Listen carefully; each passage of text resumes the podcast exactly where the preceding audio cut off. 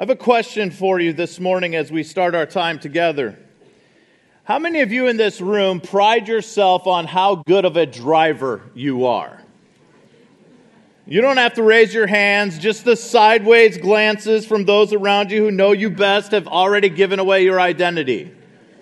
Right? You may, maybe you don't view yourself, or maybe you do view yourself as the best driver in the entire world. You may not be a professional race car driver, but you certainly would dominate the minivan racing circuit.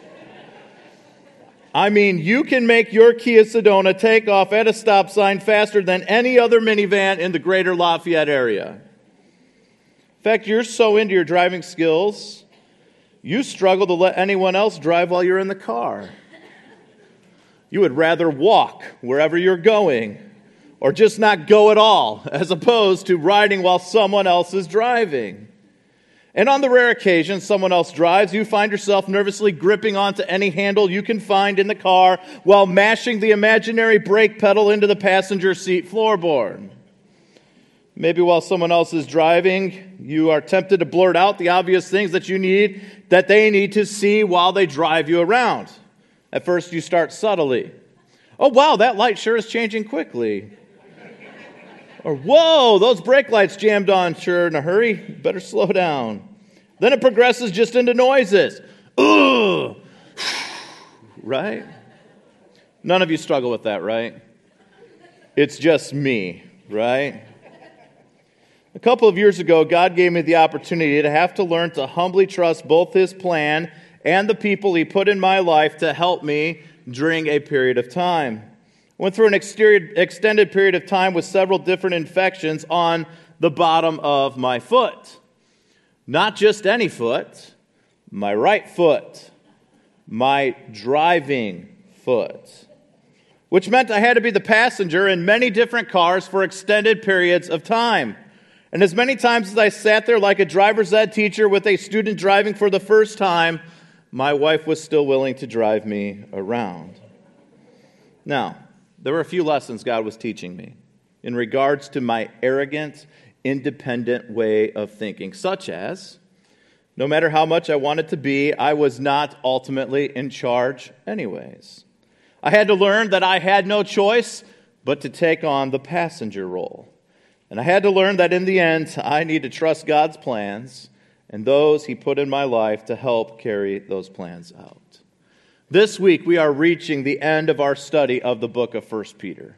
And don't worry, we'll pick up with 2 Peter in a few weeks, but we've been navigating our way through our study this year called Hope for Everyday Life. And today we're going to turn our attention to 1 Peter chapter 5 verses 6 through 14. Would you take your Bibles and turn with me there? 1 Peter chapter 5 verses 6 through 14. That's page 182 of the back section of the Bible located under the chair in front of you.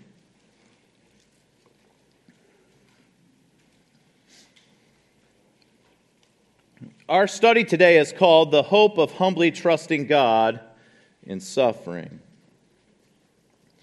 Uh, I want to read this passage for you. We're going to start in verse 5. We ended with this passage two weeks ago when we preached on this, but I want to start in verse 5 because I think it gives us a running start into these verses that we're going to study today. Let's start in verse 5. You younger men, likewise, be subject to your elders, and all of you clothe yourself with humility toward one another, for God is opposed to the proud, but gives grace to the humble. Therefore, humble yourself under the mighty hand of God, that he may exalt you at the proper time, casting all your anxiety on him because he cares for you. Be of sober spirit, be on the alert. Your adversary, the devil, prowls around like a roaring lion, seeking someone to devour.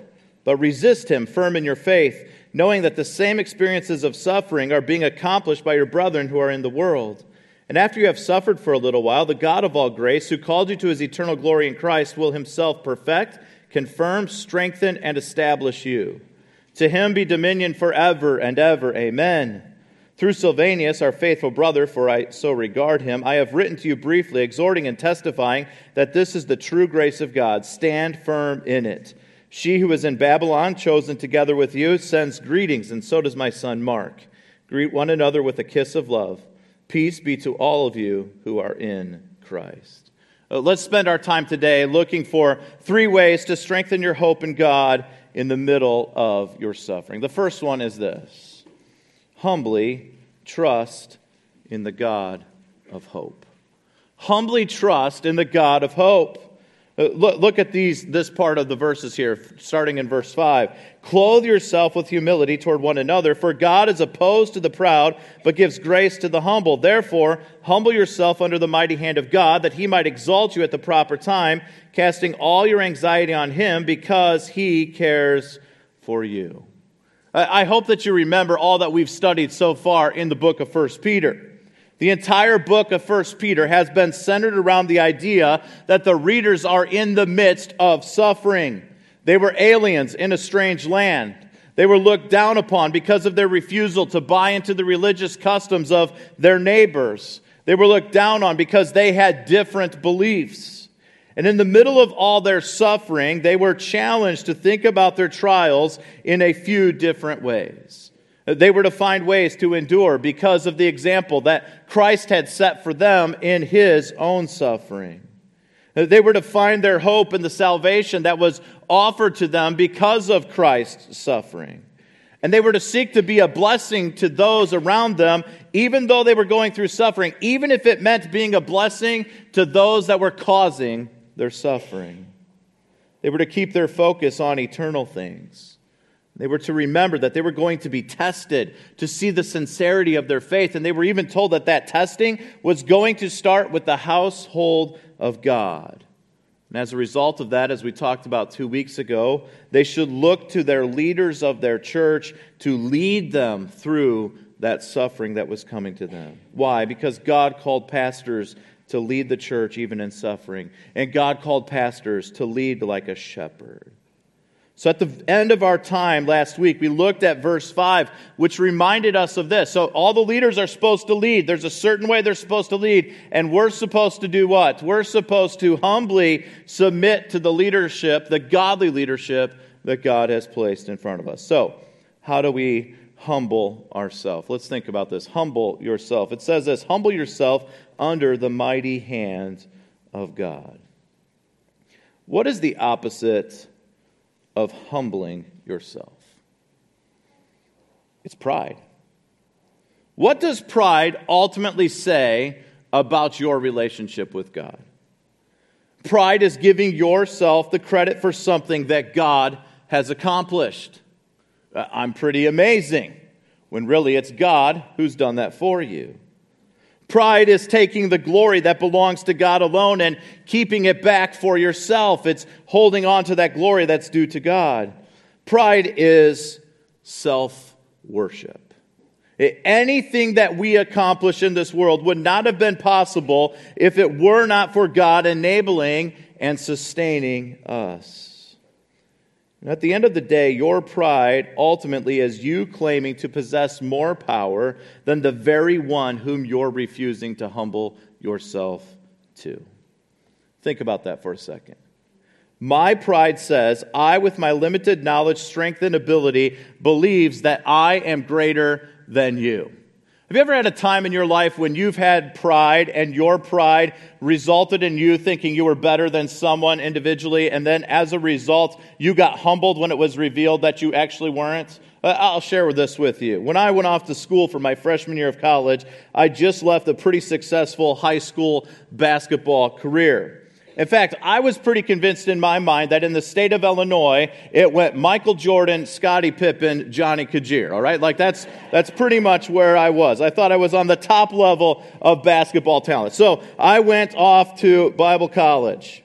I had all the headbands on. I had those fancy Rec Specs glasses. You know what I'm talking about? I had those. I had the right knee braces. I had all of the baggy shorts that a basketball superstar would ever need.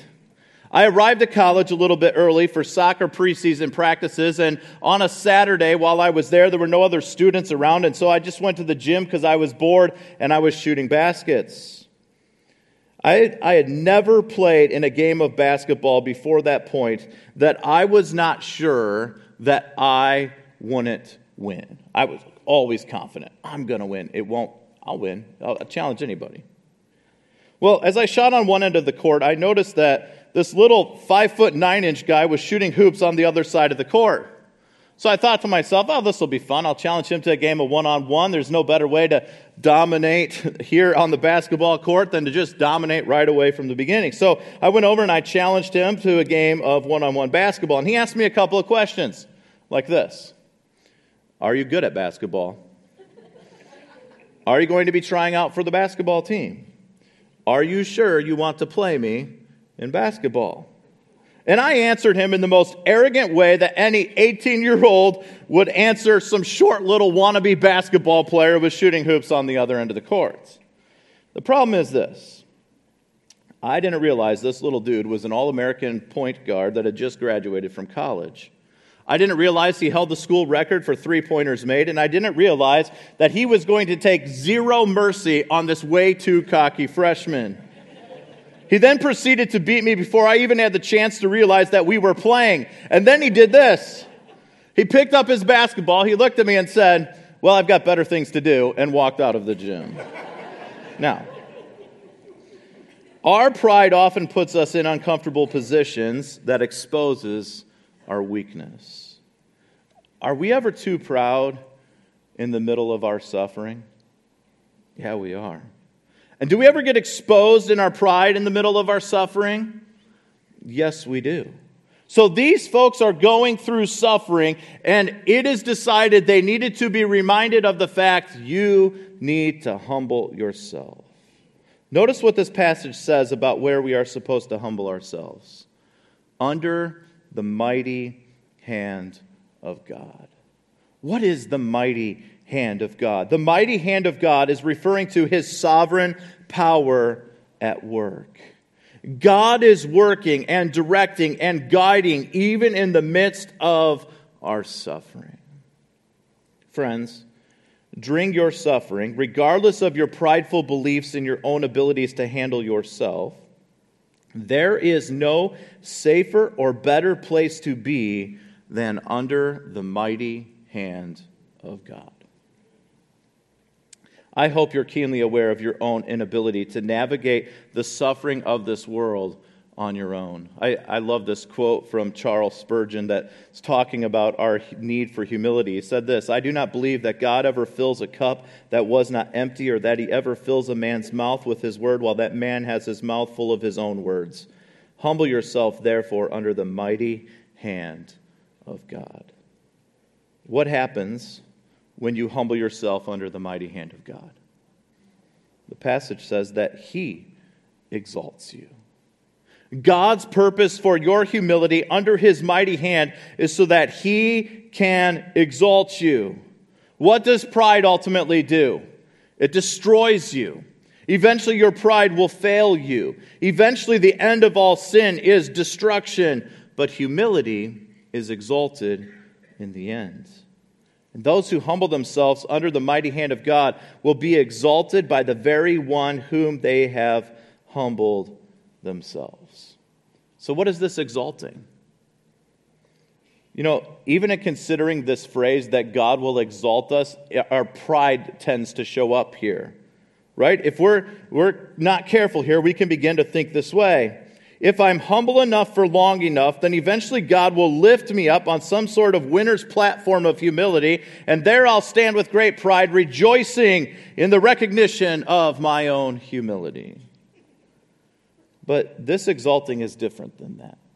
This exalting is when God lifts us up out of the sufferings that we've been enduring in His divinely appointed time. So humble yourself under the mighty hand of God so He can pull you up out of the suffering in His time. Another way that we humble ourselves is by casting your cares on Him. The verse says, casting all your anxiety on Him. This phrase, casting your cares on him, is a supporting participle in this particular passage. In other words, one of the expressions of humility is that you cast your cares on him. So, one of the ways you show your humility is by casting your cares on him. Now, the word cares here or anxieties could be used to describe a whole lot of different things. It could be your anxieties. It could be your discontentments. It could be your discouragement. It could be your despair. It could be your questioning. It could be your pain. It could be your suffering. But one of the expressions of pride says this it says, I can handle this myself. I can do it. I can face my anxieties in my own strength, and I can make it. I can overcome the discontentment in my life and eventually get what I want out of life. Uh, I can overcome my discouragement by masking it with overachieving or some form of hiding from reality. I'm able to endure my despair. I will figure out the best way for me to live. I will take care of my own pain. I can endure this suffering. What is the problem with that prideful way of thinking? Your pride will never be able to sufficiently provide the peace you want in the midst of your suffering. Your pride will never provide the peace you want in the midst of your suffering. If you carry your own anxieties and you try to fight them in your own pride, eventually they will crush you. So, what do you do when you humble yourself to God? You take Him all your cares. You take Him all your anxieties. You cast them on Him because you trust Him. And when you cast them on Him, you're demonstrating that you trust in the care of God. Why? Because He cares for you. In the end, your pride will rob you of the sweetest care that God wants to provide for you. I love the word picture that's brought to my mind when I consider this thought of humbly submitting under the mighty hand of God. What amazes me the most about this thought is that it is His mighty hand of God that will ultimately provide you with the care that you need. It, it, this reminds me of my favorite passage of Scripture. I want to share it with you. Look at Isaiah 40, uh, verses 10 and 11. It says this Behold, the Lord God will come with might, with his arm ruling for him. And behold, his reward is with him, and his recompense before him. Like a shepherd, he will tend his flock, and his army will gather the lambs and carry them in his bosom, and he will gently lead the nursing ewes. I want you to think about the imagery of this verse. It's the idea of this mighty hand of God, right? Uh, on one hand, God with it has this all powerful, mighty arm. I mean, the muscles are rippling, the veins are popping, the shirt is tearing under the might and the power that is represented there. He's powerful, he's strong, he's powerful. And yet, in the other arm, he is still gently comforting and caring for that scared little lamb. Uh, on one hand, he's destroying those who rise up against him, and with the other, he's comforting those who are suffering. Friend, when you in your pride tries to face your suffering on your own, then your own pride robs you from the sweetest care that God wants to provide for you. So, humble yourself. Secondly, resist the attacks of the devil. Look at verses 8 and 9. Be of sober spirits, be on the alert. Your adversary, the devil, prowls around like a roaring lion, seeking someone to devour. But resist him, firm in your faith, knowing that the same experiences of suffering are being accomplished by your brethren who are in the world. Uh, we all probably recognize this passage of Scripture, but I want you to think about the imagery that's being given to here about who our adversary, the devil, is. What is he like? He's like a lion that is stalking its prey. The description of the devil in this passage is of this lion that's sneaking around, waiting for the perfect opportunity to attack. How does that play out? You ever watch National Geographic? You ever see this play out? Here's how it plays out the lion spots its prey eating in the tall grasses. The lion sneaks in as close as it possibly can get to the prey, just waiting for the perfect opportunity to attack. It stays low, it stays camouflaged, it's patient. It slowly creeps forward, waiting. It creeps forward more, waiting and waiting. And then it strikes. This is the description given to us about the attacks of the devil. What, what is this verse seeking to tell us? It's seeking to give us a warning. Hey, even in the middle of your suffering, there's still an adversary that is stalking you. There's still an adversary that is trying to get close enough to attack you. So, how should you go about being prepared for that attack? we're told to be of a sober spirit. Be of a sober spirit. In the simplest form of the word, what is the opposite of sober? Well, the opposite of sober is to be impaired or to be drunk. In other words, it's to not be in a state to be able to think clearly. If you knew you were in a situation where you may be attacked at any moment in time, you would not want to be in a state of impairment that would prohibit you from reacting in an appropriate way. This is a metaphor that is served to serve as a reminder that we need to be careful to not be so consumed with the intoxicating pleasures of the world that we're unable to recognize the attacks of the roaring lion, the devil that is seeking to destroy you. Let me show you a few verses that tell us how to be sober. Romans 12, 1 and 2. Therefore, I urge you, brethren, by the mercies of God, to present your bodies a living and holy sacrifice acceptable to God, which is your spiritual service of worship. And do not be conformed to this world, but be transformed by the renewing of your mind, so that you may prove what the will of God is, that which is good and acceptable and perfect. What is that verse telling us? It's telling us that if you are a believer, there is a way of life that ought to be changing about you. You ought to becoming, be being changed to be more and more like Christ and to be less and less like the world. Yet many times, what do we struggle with? We struggle with this idea because we become enamored with the things of the world. We like the things of the world. We like to keep the things of the world around us. And so instead of being um, transformed, instead of changing to be like Christ, we're willing to stay in a place where we're still being conformed to the thoughts of the world. There's a problem with that. 1 John 2 15 and 16. Do not love the world nor the things in the world. If anyone loves the world, the love of the Father is not in him. For all that is in the world, the lust of the flesh and the lust of the eyes and the boastful pride of life, is not from the Father, but is from the world.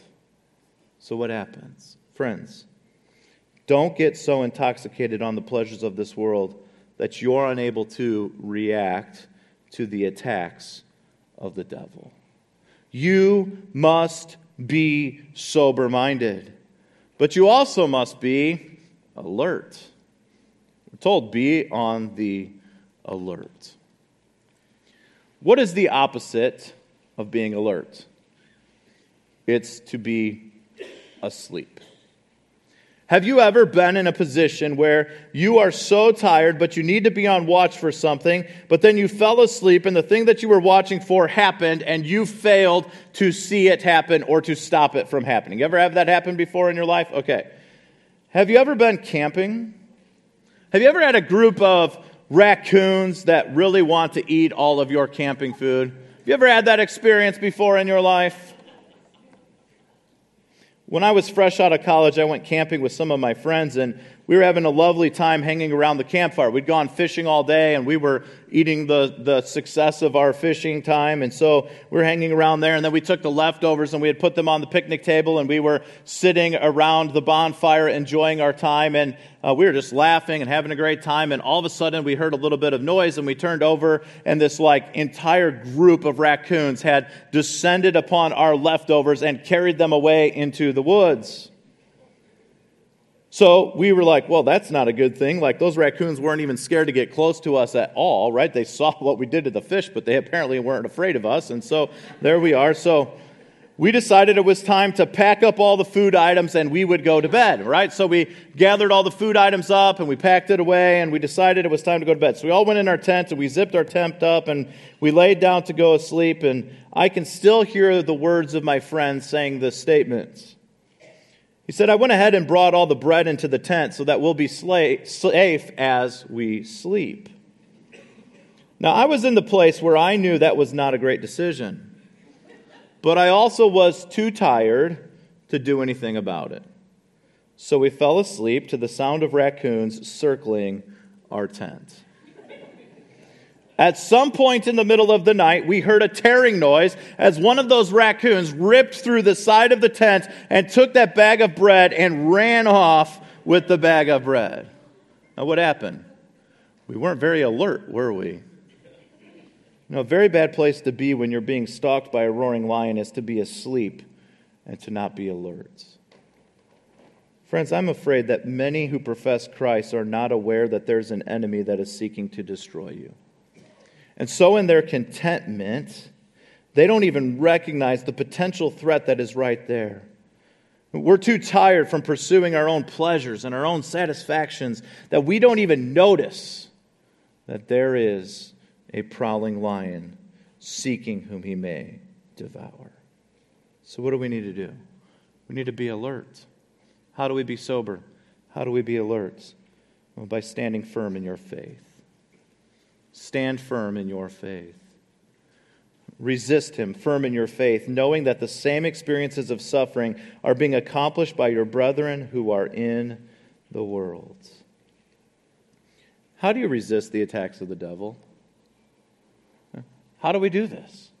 God, We be sober, we be alert, but how do we resist the attacks? Well, Peter's already given us some ideas on this. Look at 1 Peter 1:13. Therefore, prepare your minds for action. Keep sober in spirit. Fix your hope completely on the grace to be brought to you at the revelation of Jesus Christ. What does this verse tell us about being prepared for the attacks of the devil? You need to have your mind prepared for those attacks by being reminded of the strength of the hope that is found in Christ. So here's how this plays out. You're aware of the danger of the lurking lion that is seeking to devour you. You know that it's present. You know that the devil is there wanting to destroy you. But instead of cowering in fear and looking around every corner, instead, you're prepared by having your mind being prepared for the potential attacks. Notice this verse says that you're fixing your hope completely on the grace that will be revealed to you at the revelation of Jesus Christ. Friends, are you preparing your minds by learning from the Word of God in a way that will enable you to stand strong when the attacks do come? You know, when lions attack large animals, they don't rely as much on their ability to sneak up on them. In fact, when they come into a herd of large animals, they will come in as a group and they will circle the group, and then their goal is to cause so much chaos that it will naturally divide out the weakest and the slowest and the easiest of prey. Similarly, the devil loves to attack those who are beaten down through their suffering. And in the midst of your suffering, be prepared for the attacks that are sure to come due to your weakened state. So, how are you preparing your mind for those attacks? Are you regularly studying God's Word? Are you regularly digging deep into the truth of God's Word? If the only source for your spiritual strengthening is found on Sunday mornings and that's it, you're not going to be prepared enough for those attacks. Uh, how else do you prepare for those attacks or to resist the devil? We'll look at 1 Peter 4 7. The end of all things is near. Therefore, be of sound judgment and sober spirit for the purpose of prayer. Okay, so how do I be ready to resist the devil? Well, first, I, I fill my mind with the thoughts of the hope that I have in Christ, but then, secondly, I fill my mind with the thoughts of prayer. I'm praying for help in the midst of the attack. You're sober minded when you pray. A sober minded person demonstrates his humility by being a prayerful person who's humbly aware of the attacks that are coming. Christian, it is impossible to live a sober minded and alert life if you are not actively praying for God's mighty hand to protect you. Christian, let me say this to you wake up, be ready, because the devil is lurking, waiting for the perfect time to attack. One last thing I want you to notice about this verse is the key phrase at the end of this. It says this resist him firm in your faith, knowing that the same experiences of suffering are being accomplished by your brethren who are in the world. In the midst of your suffering, it's possible for you to feel like you are the only one who is suffering. You ever feel like that? Why am I the only person going through this right now? All around the world, there are other people who are going through suffering, and they are needing to resist the devil and to stand firm in their faith. So remember that. You're not alone. There's others who are going through this too. So pray for them and pray for God to strengthen you in the midst of your suffering. The third way that we find hope here is by enduring suffering with eternity in focus. Look at verses 10 and 11. It says this After you have suffered for a little while, the God of all grace, who called you to his eternal glory in Christ, will himself perfect, confirm, strengthen, and establish you. To him be dominion forever and ever. Amen. What does it mean that you will suffer for a little while? My idea of a little while is like eight minutes max. right? I mean, I could handle eight minutes of suffering pretty well. Is there hope if the suffering is short? Right? It says after a little while. Is there hope? Hey, it's going to be a short suffering period. It seems, though, that the suffering seems to go a whole lot longer than eight minutes. What if I were to tell you that your perspective on a little while might be off? In fact, do you see the end of a little while in this verse? Look at this. It says, After you have suffered for a little while, the God of all grace who called you to his eternal glory. Okay, so what is the end of the little while? What is it? It's his eternal glory. So, according to this verse, the end of the little while is the beginning of his eternal glory. What this phrase seems to be saying is that your little while is all of your days on earth. You might say, Pastor Johnny, if you want me to believe that, I need a little bit more proof of this. So I'm really glad that you asked me for that. Here it is. Look at 1 Peter 1 6 and 7. In this you greatly rejoice, even though now for a little while. If necessary, you've been distressed by various trials, so that the proof of your faith, being more precious than gold which is perishable, even though tested by fire, may be found to result in praise and glory and honor at the revelation of Jesus Christ. What is the end of the little while throughout the book of 1 Peter?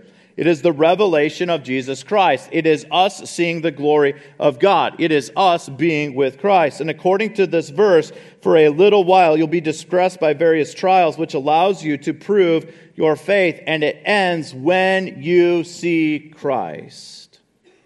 So, how long is a little while? It's your lifespan. That may seem like a long ta- time to be expected to potentially endure suffering. You might be thinking, I just want a little bit of peace with no suffering right now. Pastor Johnny, where's the encouragement in this train of thought that says my suffering for a little while means however long I'm going to be alive? 1 Peter 1 24 through 25 helps put it in perspective. For all flesh is like grass, and all its glory like the flower of grass. The grass withers and the flower falls off, but the word of the Lord endures forever. And this is the word which was preached to you. Compared to the rest of eternity, the sufferings of this life are very short. What percentage of eternity is 82 years? It's nothing. 2 Corinthians 4:17 says this, "For momentary light affliction is producing for us an eternal weight of glory far beyond all comparison." And I realize that today you may be sitting here thinking that you don't want to endure suffering that will go on and on and on for all of your life.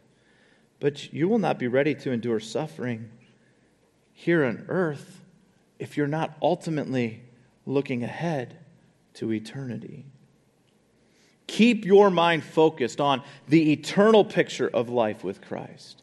Your life with Christ starts at the point of your salvation and it lasts for eternity. So you can endure this momentary suffering of this life because for eternity you will be with your Savior in perfect peace. By the way, what happens at the end of this suffering? We're told that God will perfect, confirm, strengthen, and establish you. After your suffering, the glory of God will come, and what God will do, and here's what God will do for those who have been suffering He'll perfect you. In other words, God will renew you.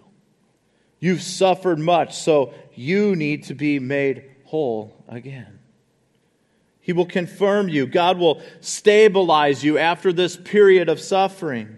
He will strengthen you after your suffering so that you can worship Him for all eternity, and He will establish you for a life of eternal praise to the glory of God.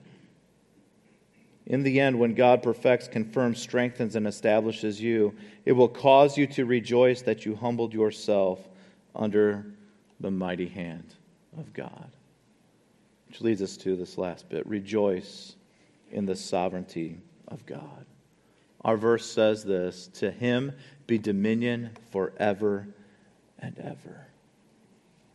Friends, have you considered how the mighty hand of God sovereignly allows you to face suffering? He allows you to face suffering so that in the end he can exalt you. 1 Peter 4:11 says this, whoever speaks is to do so as one who is speaking the utterances of God. Whoever serves is to do so as one who is serving by the strength which God supplies, so that in all things God may be glorified through Jesus Christ, to whom belongs the glory and dominion forever and ever. Amen. His dominion is the source of hope to face the suffering. Friends, listen. God is strong enough to pull off what he has promised here. So trust him in the midst of your suffering. Let's pray. Heavenly Father, thank you so much for this passage of Scripture. Thank you for the reminders of the ways that we need to humble ourselves and trust God in the midst of our suffering. Lord, I pray that you'll help us to um, to be ready to humble ourselves before you and to be ready to resist the attacks of the devil that come against us. And Lord, help us to keep our focus on eternity. Lord, help us to endure suffering for a little while that we may be with you for all eternity. And we ask all these things in your name. Amen.